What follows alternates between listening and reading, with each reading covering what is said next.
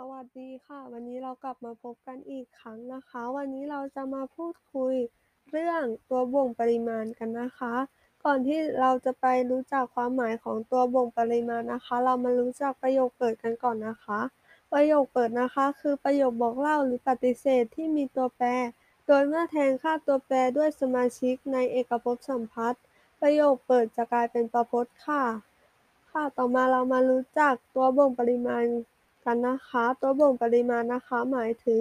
คำที่แปะหน้าประโยคเปิด เพื่อระบุว่าอยากให้มี x กี่ตัว ที่ต้องทำให้ประโยคเป็นจริงนะคะ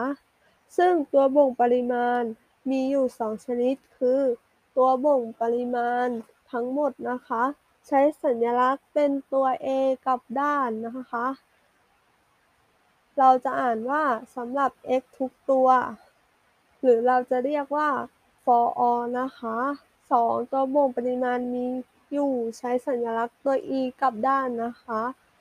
หรือเราจะเรียกว่า for some นะคะ เราจะอ่านสัญลักษณ์นี้ว่าสำหรับ x บางตัวค่ะ ค่ะ เรามารู้จักนิเศษของประพจน์ที่มีตัวบ่งปริมาณกันนะคะ